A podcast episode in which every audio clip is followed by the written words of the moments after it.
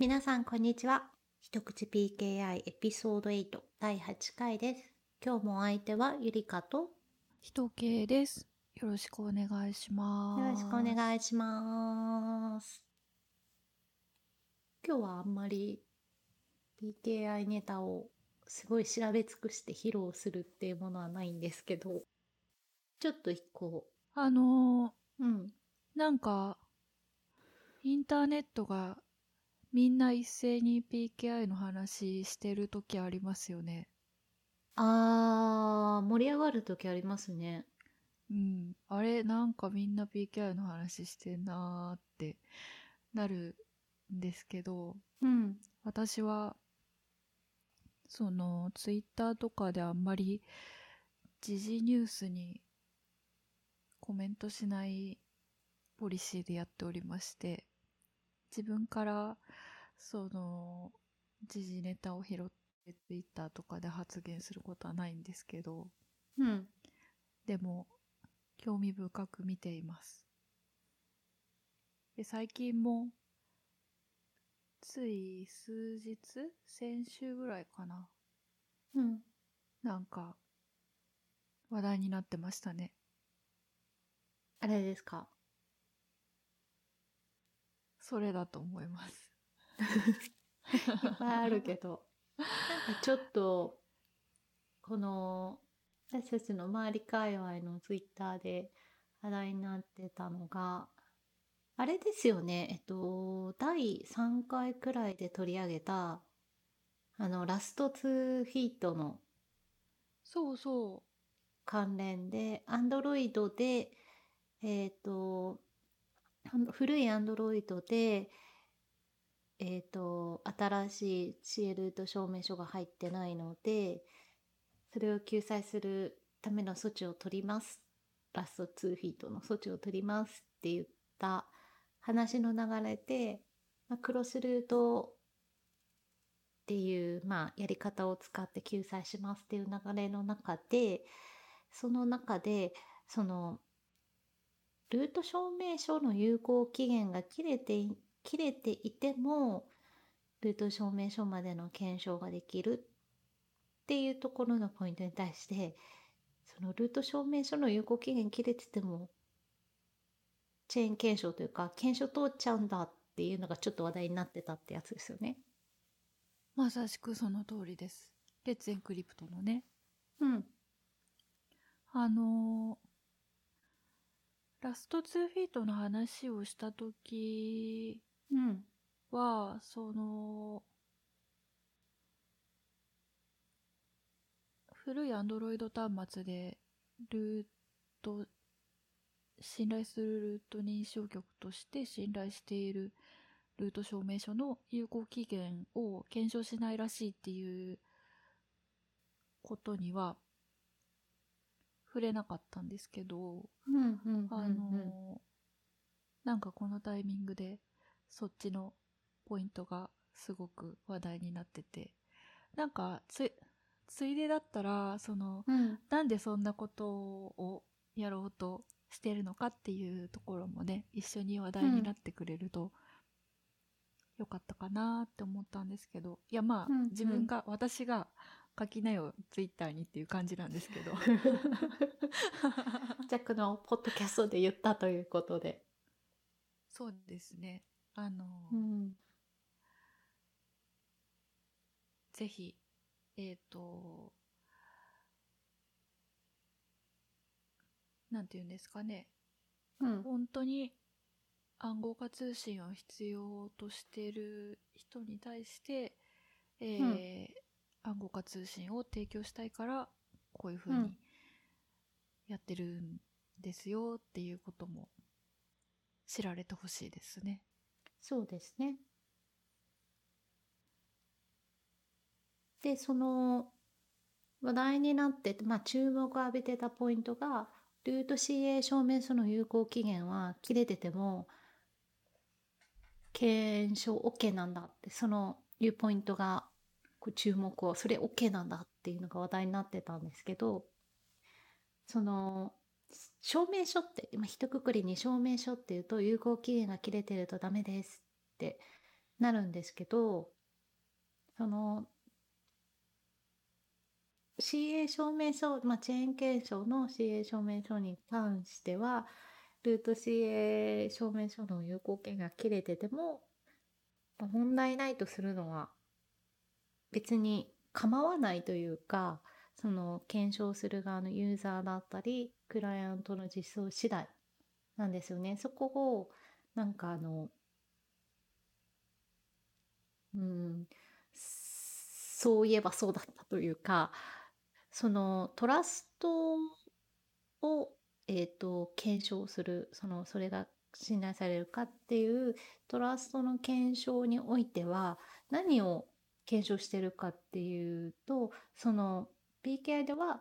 そもそもそのルート CA 証明書の証明書を信用してるわけではなくて、そのルート CA 局の鍵を信頼して、鍵と、公開鍵と、まあ、CAN、コモンネームか、えっと、 subject の別名が、えっと、を検証するっていうことに RFC でなってるんですよねっていうのを、今更ながらもう一回思い出しました。えっとですね、あれですよ。鍵を信頼して、えっ、と、証明書では、あの、鍵と、 subject DN、または subject alt name とのバインディングを。検証するって書いてありました。RFC ではですね。うん。そうそう。だから、難しい。証明書 trust のルートにあるのってあくまでも鍵であってトラストされるのは、まあそれと付随する CN なんですけどバイリングする CN なんですけど鍵であって証明書ではないというかそこの根本がね、さらっとその議論の中の一つのツイートでさらっと PKI そもそもこう検証しようとしてるというかそのトラストの対象は鍵であってそのルートの鍵をどういうふうに自分が自分がというかユーザーサイドとか、まあ、クライアントの実装側がじゃあその鍵は信用に足りるのかっていうことを決めるのはそのクライアント実装の話であると。だから例えばそのルート証明書更新プログラムみたいなルート証明書支援プログラムみたいな形でベンダーが、まあ、いろんな検証を取って、えープラットフォームに入れ込んだりとか、まあ、ユーザーさんが自分で勝手に入れることもできますけどどういうふうにルートを信用するっていうところに対してどういうふうにするのかっていうことに関してはその実装次第というかユーザー次第であってチェーン検証という話の流れの中では検証するのはあくまでも鍵と CN で証明書はそれをバインディングするものである。だからそこにおいてルート CA 証明書の有効期限は期限が切れているから、えー検証しないべきなんだっていう話にはならない。うん。あの、この話を受けて、うん。さ、さっき、さっき、RFC 読んだんですけど、うん。えっ、と、バリディティっていう項目があって、うん。有効期間は、えっ、と、有効期間は？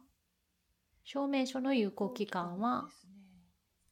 証明書の有効期間はその CA がその証明書の状態についての情報を維持管理することを保証する期間である。というのがそうそう RFC5280 の RFC5280 の IPA さんが出してる日本語訳からの抜粋。そうそう。あのー CA がその発行した証明書の面倒を見ますよっていう期間なのであって、うん。その、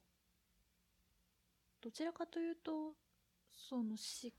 行情報を発行するかどうかみたいなところに大きく関わってくる情報で、うん。えー、とつまりこの有効期間の間だと CRL にシリアルナンバーが乗る可能性があるっていううん。のが、えっ、と、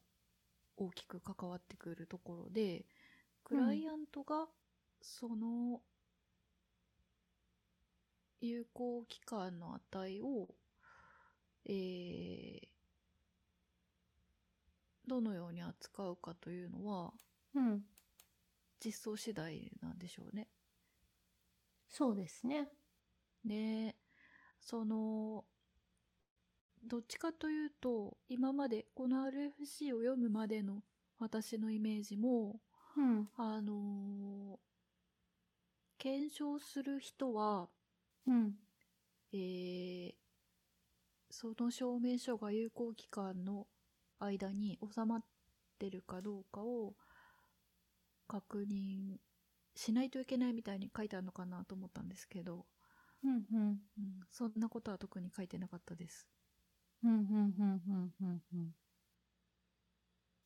うんですね。ねえ、意外と思って。で、ルート CA 証明書というか、まあ、ルート CA をどう信頼するかっ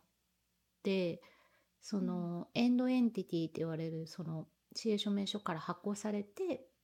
実際に、えー使われてるというか、えっと、例えば Web サーバー証明書とか、クライアント証明書とか、そういう発行された証明書と、ルートの CA 証明書って、ちょっと考えが違うの、違う風に考えてないといけないなと思っていて、そのどういう風に検証するかって。こう、ルートオブトラストなわけなんですけど、ルート CA 証、ルート CA っていうのは。でも、そのルートは何かしらの方法を持って、そもそもルート証明書って自己署名証明書なので、自分で自分自身を証明しているというか、鍵はこれですよというふうになってるものを、じゃあそれをどうやって証明、どうやって信頼するのかっていうのは、エンドエンティティの証明書が信頼される仕組みとはまたちょっと別の信頼じゃないですか。うん。だって自己署名の証明書をあ言い方難しいな。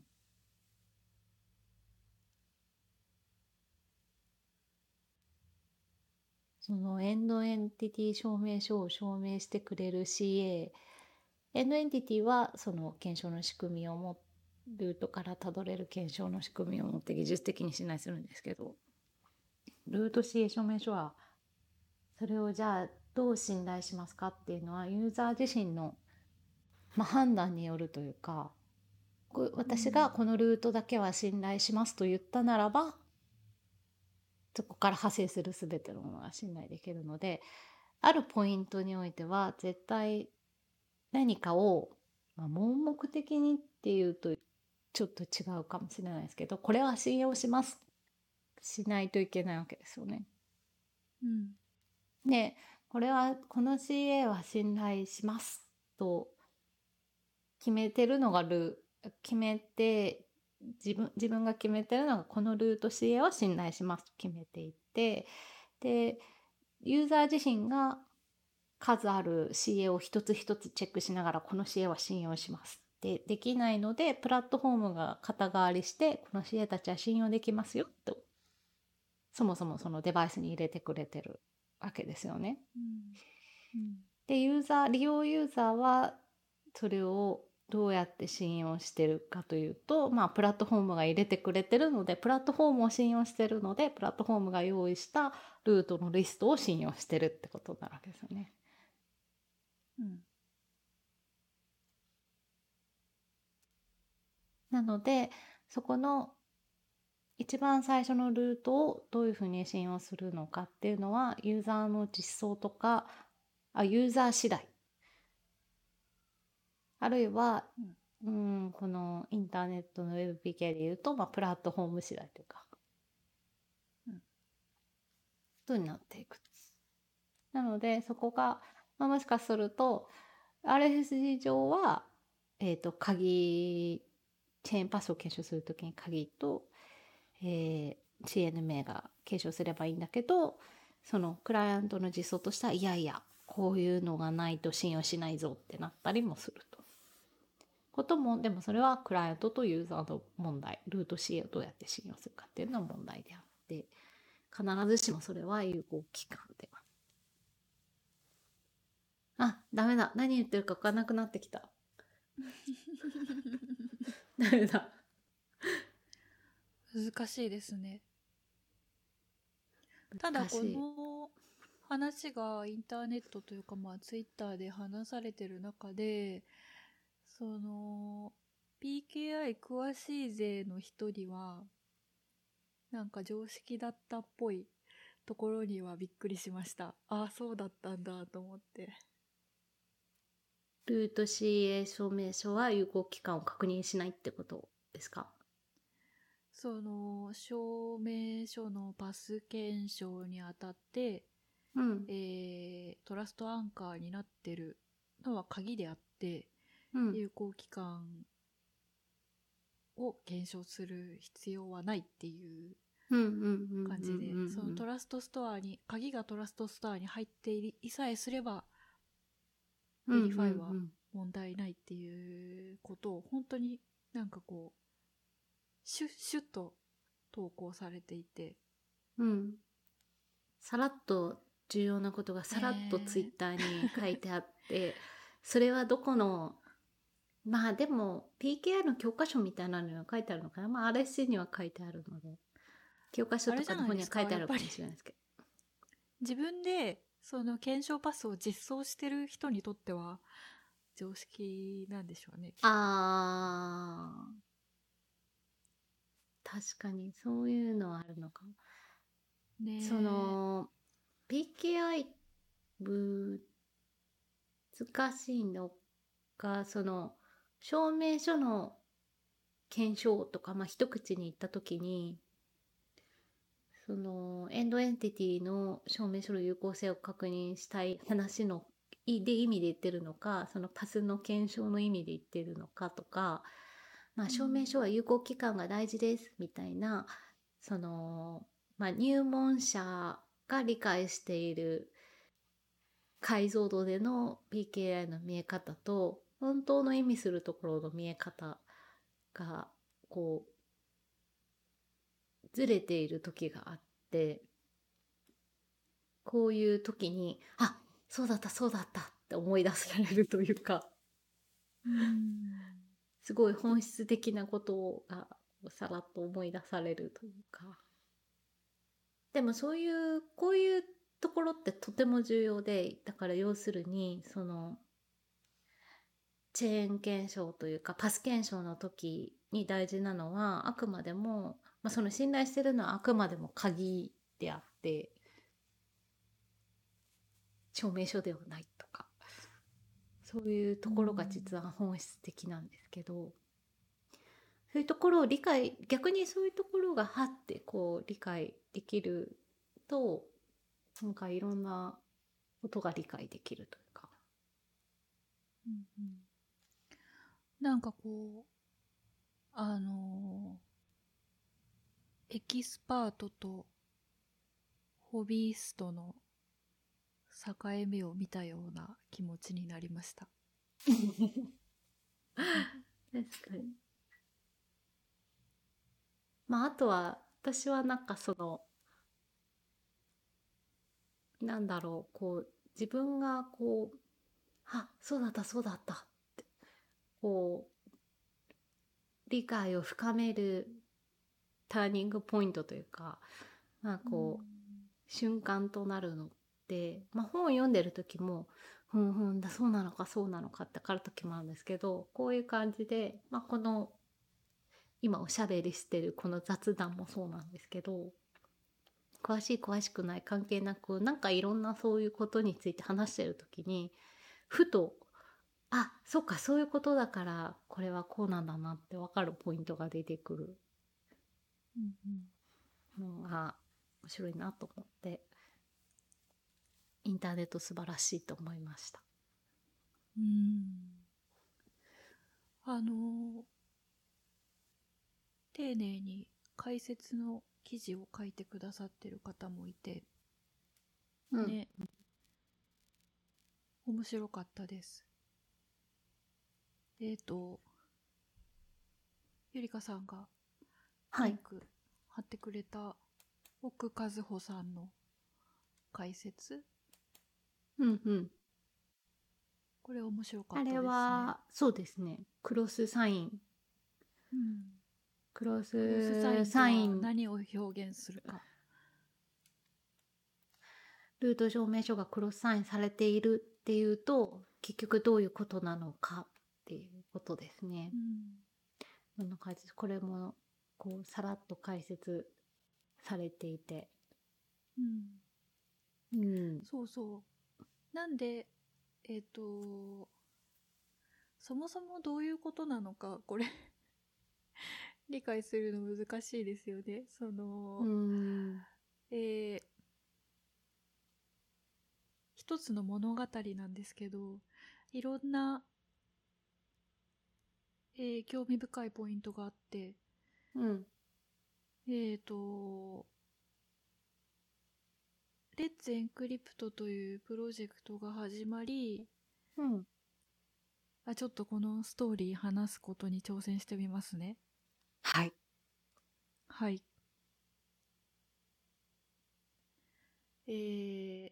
Let's Encrypt というプロジェクトが始まりましたが、えー始まった時点においては、えー Let's Encrypt のルート認証局の証明書は、各プラットフォームの trust anchor としてはし trust されてない状態からのスタートになります。なので、すでにトラストアンカーに入ってる認証局から、えークロスサインされたルート証明書っていうものを発行してもらいました。で、そこからスタートして、えー同時並行で、えー Let's Encrypt 自身のルート証明書っていうのも、えー trust anchor、各プラットフォームの trust anchor に入れてもらうっていう活動をしながら、数年間を過ごしました。うん。で、えっ、と、いよいよ、えー、 Let's Encrypt 自身の自己署名証明書が、ある程度、ラスト2フィートを残して普及してきたので、えー今後は基本的にそっちを使ってもらいます。で、えっ、と、その、最初にクロスサイニングをしてもらった、もともといろんなトラス、いろんなプラットフォームに載ってる、えー、いろんなプラットフォームのトラストアンカーに載ってる認証局の証明書っていうのは、もともと、えー、2021年の9月頃に有効期限が切れるものだったので、えー、と、その時までしか、クロスサイニングの有効期間をその時までにしか設定してなかったんですけど、それはその元々の自己証明証明書の有効期間とクロスサイン、レッツエンクリプトの、えー認証局にクロスサインする中間証明書の有効期間を揃えて出してて、それは、えっ、と、多分一般的な手続きでは、えールート認証局の自己証明証明書よりも長い期間の証明書を発行するってことは多分普通行わないと思うので、あの、一般的な手続きとしてそこに揃ったんだと思うんですけど、えっ、と、クロスサイニング証明書の有効期限切れを迎えてしまうっていう状態になってそうしますと、えー、これが前のエピソードで話したラスト2フィートの話なんですけど、えー、新しい trust anchor を更新できるプラットフォームの人は、 Let's Encrypt 自身の、えー、ルート証明書、自己署名証明書を信頼してるので大丈夫なんですけど、 trust anchor のリストを更新できない古い Android 端末を使ってる人たちが、そのラスト2フィートで残っちゃうっていう問題が顕在化して、で、その問題自体は最初にクロスサイニング証明書を発行してもらったその古い、もともといろんなプラットフォームで信頼されてる認証局からもう一回クロスサイン証明書を出してもらうことで解決しましたと。で、その、もう一回クロスサイニング証明書を出してもらったことによってなんで解決するかっていうと、古いアンドロイドは、えー、ルート認証、トラストアンカーの自己証明証明書の有効期間を検証しないので、鍵さえ合ってれば大丈夫っていう形で検証するので、えー、新しく発行されたクロスサイニング証明書を使ってパス検証ができるので、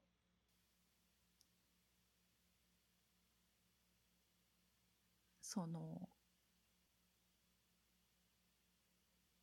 プラットフォームのトラストアンカーのリストを更新できる人は、えー、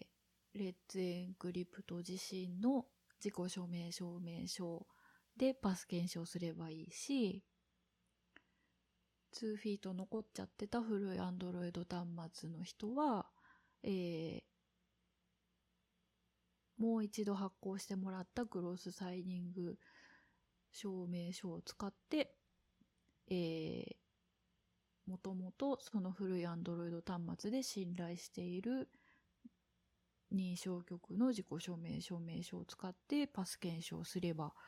OK ってことになったっていう。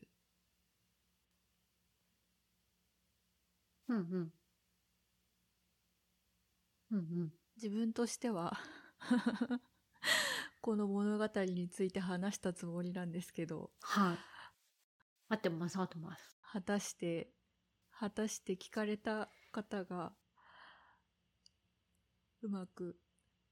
受け取ってもらえるかどうかはちょっと自信ないですね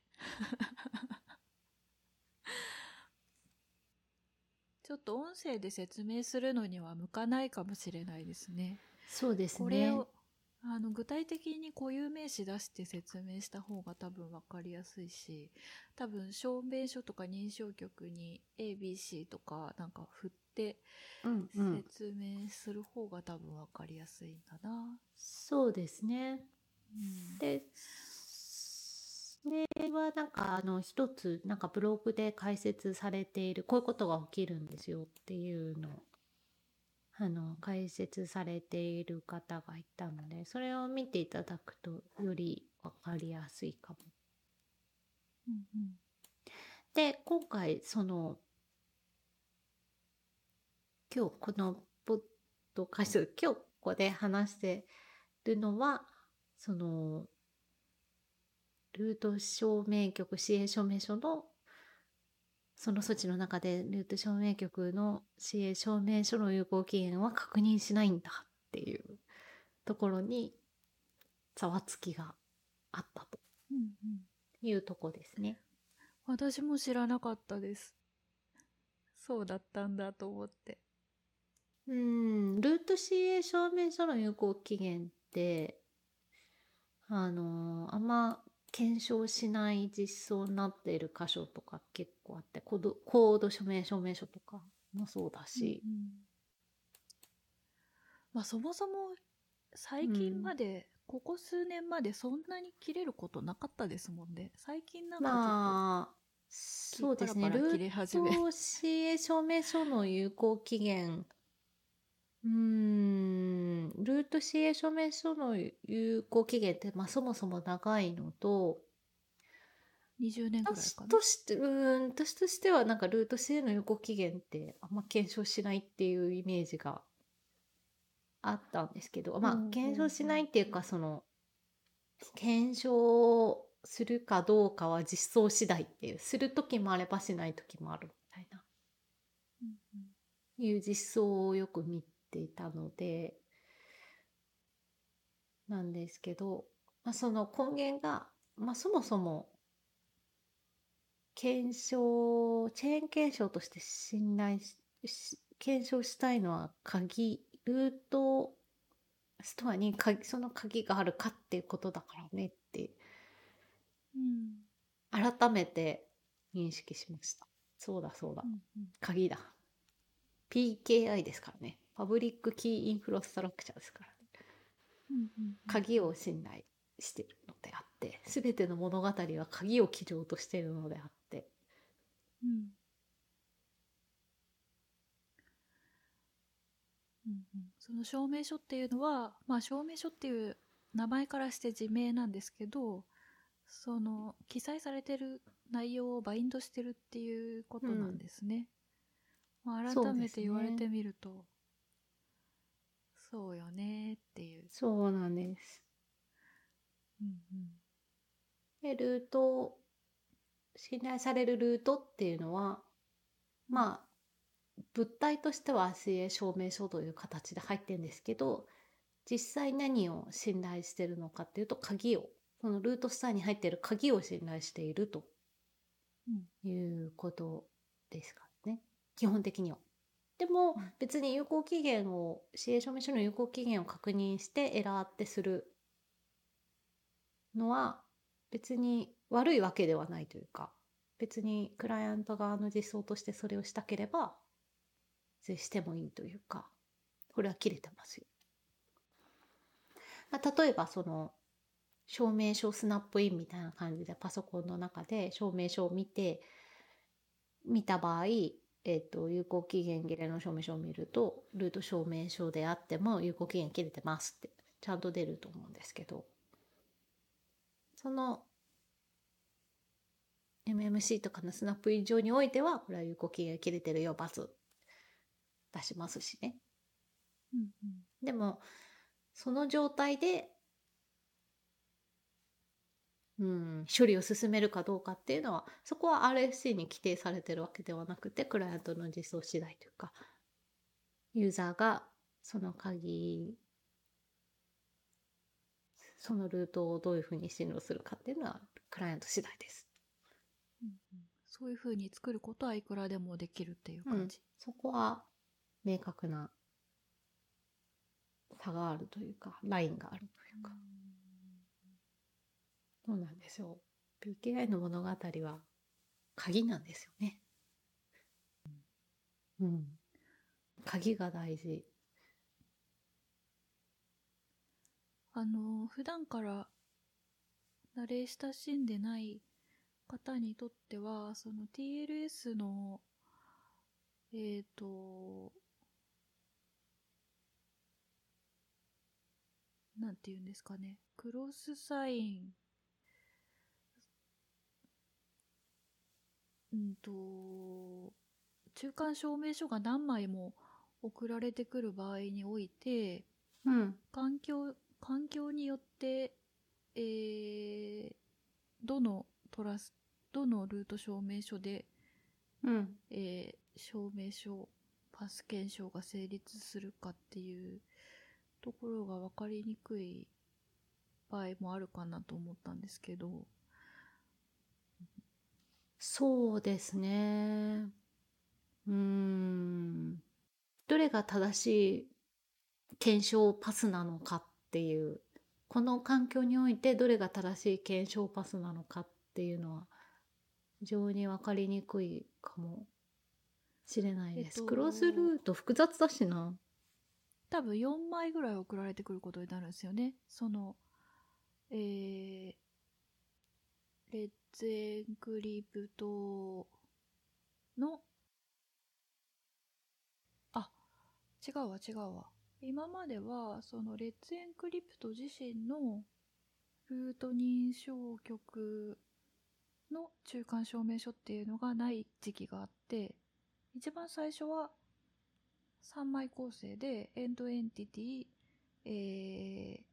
そのエンドエンティティ証明書を発行した CA の中間証明書でその次はその中間証明書中間 CA 証明書を発行してたのは古い Android にも入ってるそのクロスサイニングをしてくれたアイデントラストの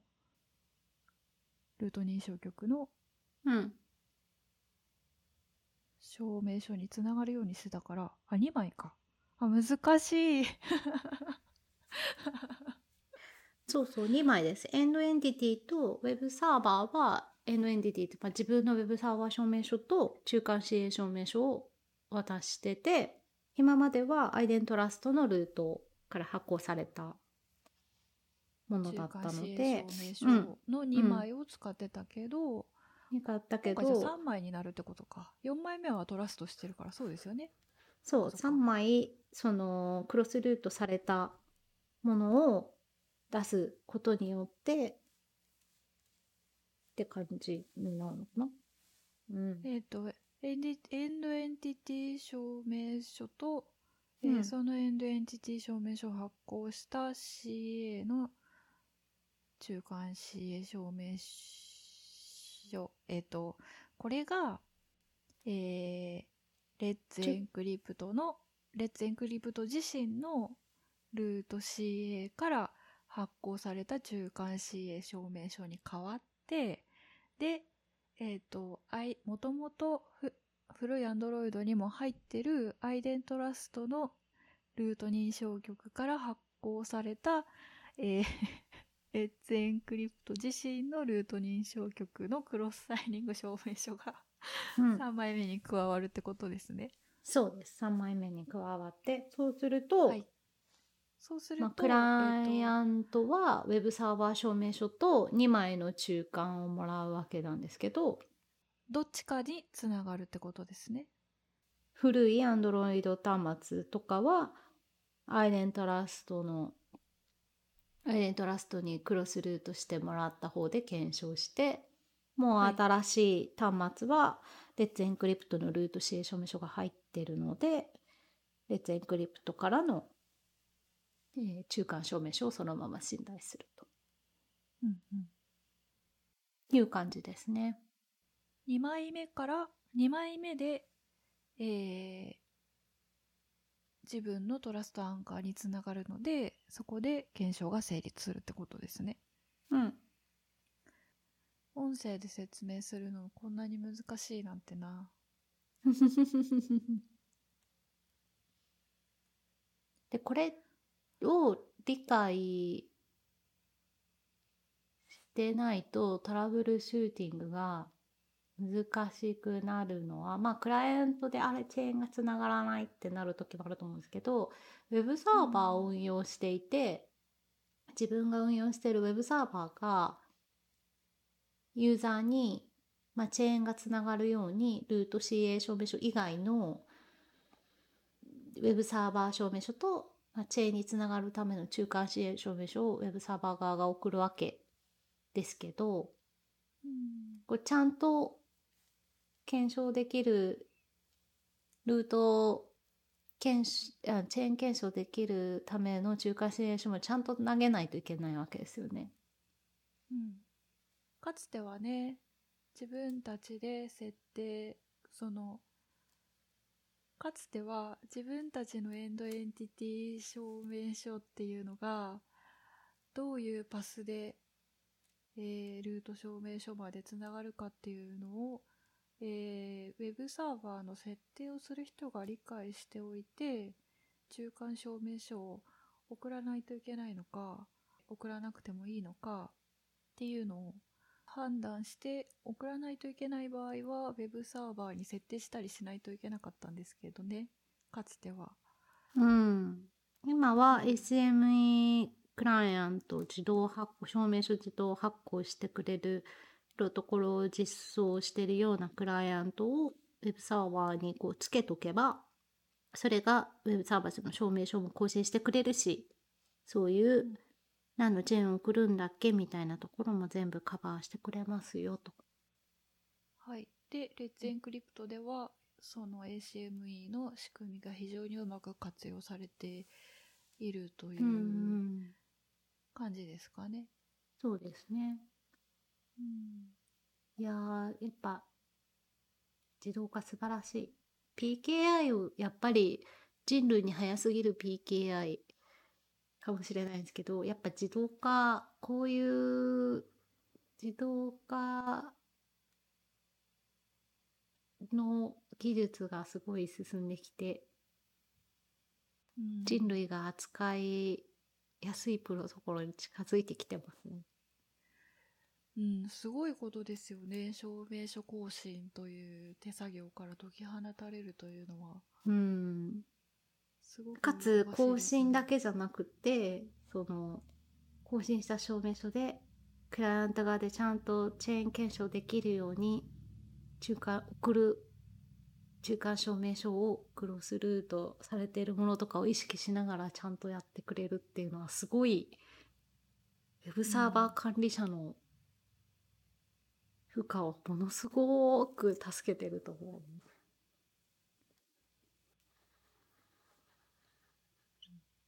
クロスルートを理解するのって大変じゃないですか？そんな、そのユーザーの立場からすると、そんなこと言われても知らんがなって感じですよね。うん、もあるし、単純に今、レッツインクリプトの例だと2つあって、多分それって比較的単純なクロスルートだと思うんですよ。うんうん。こっちから出てるのをこっちの新ルートに変えます。もうなんか世の中で運用出てる CA、えー CA におけるクロスルートって非常にこっちがこっちにこうなってこうなってみたいな感じになってるので、すごい複雑だなって個人的には感じるんですもう一段階難しくなったら理解不能になりそうです。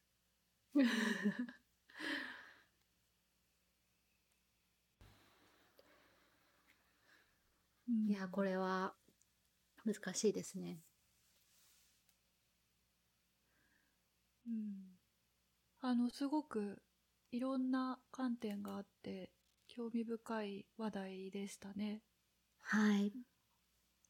あの、この件についての解説記事を書いてくださった奥和穂さんっていう方は、うん。あの、H2O っていうウうんェブサーバー、ご自身で実装されてうん。で、あのリビルド FM っていう、ポッドキャストの、あの番組がはい。あるんですけど、はい。それをね、何気なく聞いてましたら、あの、TLS1.3 の話題になって、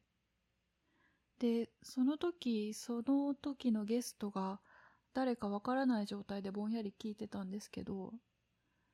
あの、あ、TLS の話してるなぁと思って、聞いてましたらですね、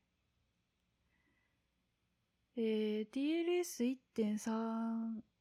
ていうのが、まあ、新しく仕様が決まってきて、あの、その仕様を実装すること自体は簡単なんだけど、みたいなね、話を、その、話、喋ってる方がされてて、うん。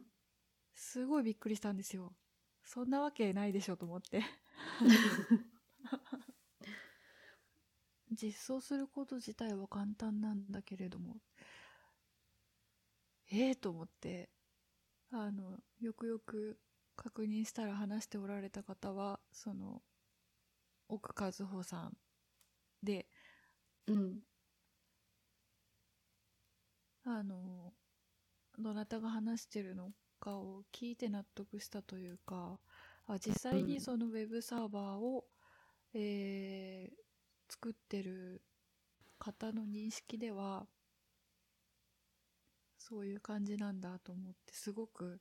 驚いた記憶あります。うん。そのレベルの方々から見てる世界とまさにエクスパートとホビーストのねえ境目を感じました。境目を感じますね。いやしかしあいやしかし難しい、興味深いというかね、うん、面白かったですね面白かったです。なんかこの話題がこう話題になってる時に一口 PKI 始まっててよかったなって思いました、これについて。多分誰かと話したいと思ったはずだから。うん。でも本当になんかふとああそうだそうだこれが本質だっていうこう何かみんなでわーって話してる時に出てくるのがすごい勉強になるし面白いしそうだそうだと、うん。PKI は鍵だということを思い出しました。はい。はい。というところですかね。そうですね。うん。今日はこんなもんですか？ではこんなもんにしときますか。うん。なんかゴールデンウィーク雑談ありますか？日本はねゴールデンウィークだったんですよね。何にもしないゴールデンウィークをパソコン触らない。すごくいい私と思います。休む時は結構休む派なんですよ。あのなんだろうお腹がすごい空かないとご飯が美味しくないように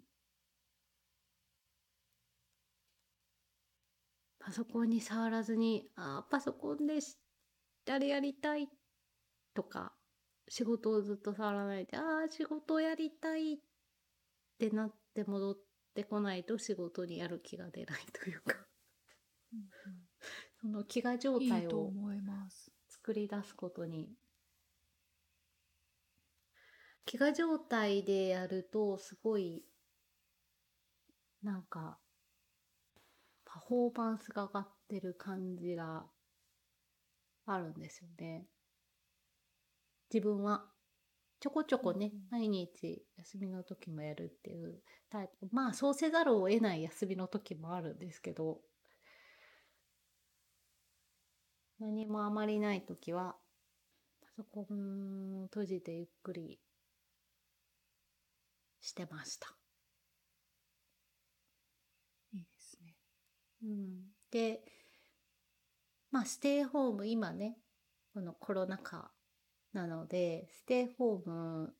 が推奨されていてステイホームということで、ね、結構料理し料理家でできることっていうと、まあ、料理とかなんで料理結構やってて。それでねそうだ。白だしってあるじゃないですか。白いだし。はい。白だしを初めて買いました。へえ初めて。初めて。私あの料理そんなに上級者ではないのでこうだしといえばあの粉末のね顆粒だし。うん。まあ粉のだしといえばふ粉末の顆粒だしかめんつゆみたいなだしをこう薄めるかみたいな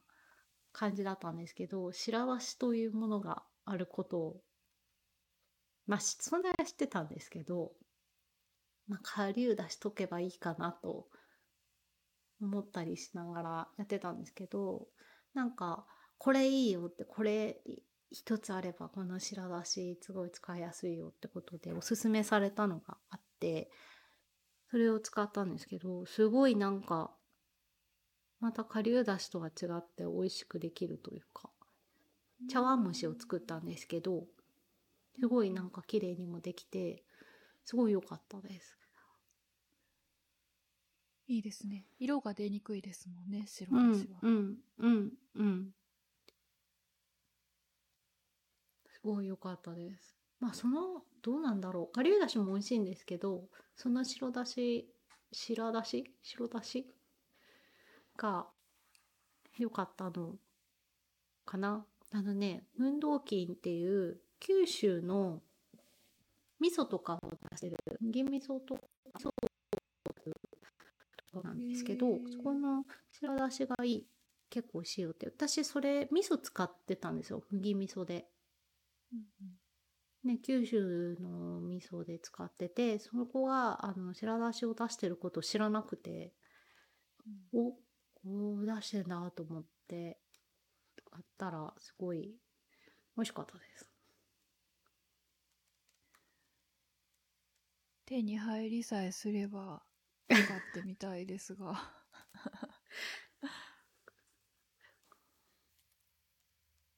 ああいうね日系スーパーみたいなところに、うん行くと楽しいですよね。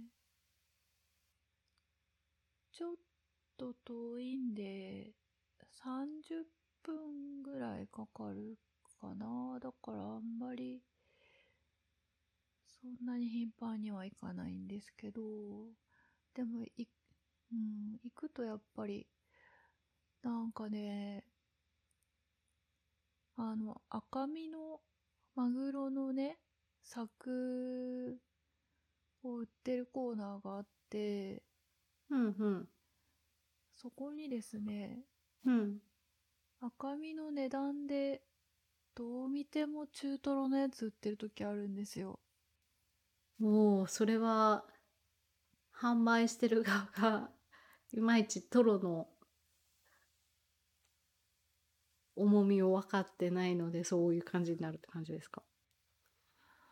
うーん、詳細はわかんないですけど、でもそういうのを見つけると、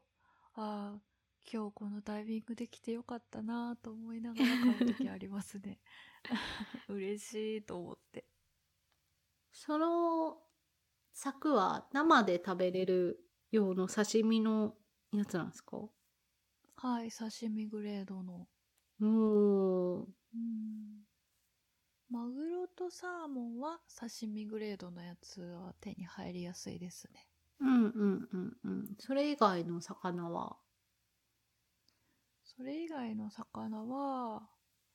刺身は難しいな。あーうん。じゃあ他の食べ方向けであれば、サバとかサンマは手に入りやすいけど、はあはあはうあん。刺身はないですか？うん。刺身はないですね。調理用。あれテキサスって海あるんでしたっけ？テキサス南の方海ありますよ。あうん。ただ、そんなに魚たくさん取ってるかどうかはちょっとわかんないですね。ーうーん。なんかこっちの方で売ってる魚もね、うん。なんかスペイン産とかあ書いてあって。ー近いですもんね。え、近いですか？え？スペインじゃない。近くない。スペイン。で近くない。違う。今スペインって聞きながらメキシコのことを思い浮かべてました。すいまあー、まあ、言言語的には。せんすいません。うん。スパニッシュなだけでした。すいません。メキシコに近いですもんねって言おうとメキシコは近い。近メキシコは隣。スペインから空輸してるってことですか？じゃあ空輸なのかなんかわかんないですけど、スペインで取れたあんこが、うん、えー、テテキサスの内陸部のスーパーで売られてるっていう、なんか面白いですよね。へえ、面白いですね。ね。へえ。あのーなんか、あの着席するだけで200ドルぐらい取られそうなステーキハウスのサラダだけデリバリーしたりしてます。そこサラダだけなの？ステーキは、うん。ステーキデリバリーしてもらってもしょうがないしなと思って、ああまあ確かに。ちょっと難しいですよね。うん、家で焼くんだったらあの生のお肉を送ってもらってうん。家で焼くこともできるんですけど、うん。それだったらあのお肉屋さんでエイジドビーフ買えるんでそっちの方がそうですよまあねまあでもお店のファンっていうのはねお店のファンの方はもちろん注うんうん文されるんでしょうけど、そうですね。あの市民目線だとあのそっちの方が普通かな。お肉生の肉をステーキ店から買うか、えーお肉屋さんから買うかといううんことを考えると、まあ自分としてはお肉屋さんかなと思うんですけどでも、うん、やっぱサラダステーキハウスのサラダ異常に美味しいですね。美味しい。美味しい美味しいあれは本当に何なんでしょうね、うん。あのアメリカングリルとか、まあ、ステーキハウスもそうなんですけどこういわゆるアメリカの料理の店のサラダってすごい美味しいですよね。ドレッシングかな、うん。ななんですかね。なんかやっぱりいろいろあるんでしょうけれども。うん。あとはデザートとかも、うん。そのステーキハウスのサラダとデザートみたいな。普通ステーキハウスに行ってしまうとうん。デザートまでたどり着けない たどり着けない。じゃないですか。うん。キャパシティ的に。うん。なんであのえーサラダとマックアンチーズと、うん。デザート頼んでうん。いただくみたいなのはステイホーム時代ならではの、ああそうかうもん。嬉しいアクティビティかもしれないですね。うん、確かにデザートも美味しいですよね。あのうん。ホットアップルパイにアイスクリームがかかってるやつがすごい好きなんですよ。うんうん。でもレストランでいつもそこまでたどり着けない。たどり着けないな。あのうん。かなり長くいていい感じだったらもしかしたらいけるかもしれないですけど、ううんん、ステーキハウス結構厳しいな。ステーキ自体も大きいんですけどそれを小さくしたところであの付け合わせの芋とかね。あそうそうそう。尋常じゃない量の芋が。あのスープとかそう。出てきちゃう時もあるしあとあの焼きたてのパンとか出てきちゃう時あるから。うーんそうなんですよね。美味しいんですよね。でで食べちゃってデザートにはたどり着けないっていう。美味しいですよね。いいなステーキハウス行きたいな。こちらに来られた際にはぜひ行きたいですね。ね。アメリカに行くとよくステーキハウス行っちゃいますね。ねなんか天ぷらがいいんですけどね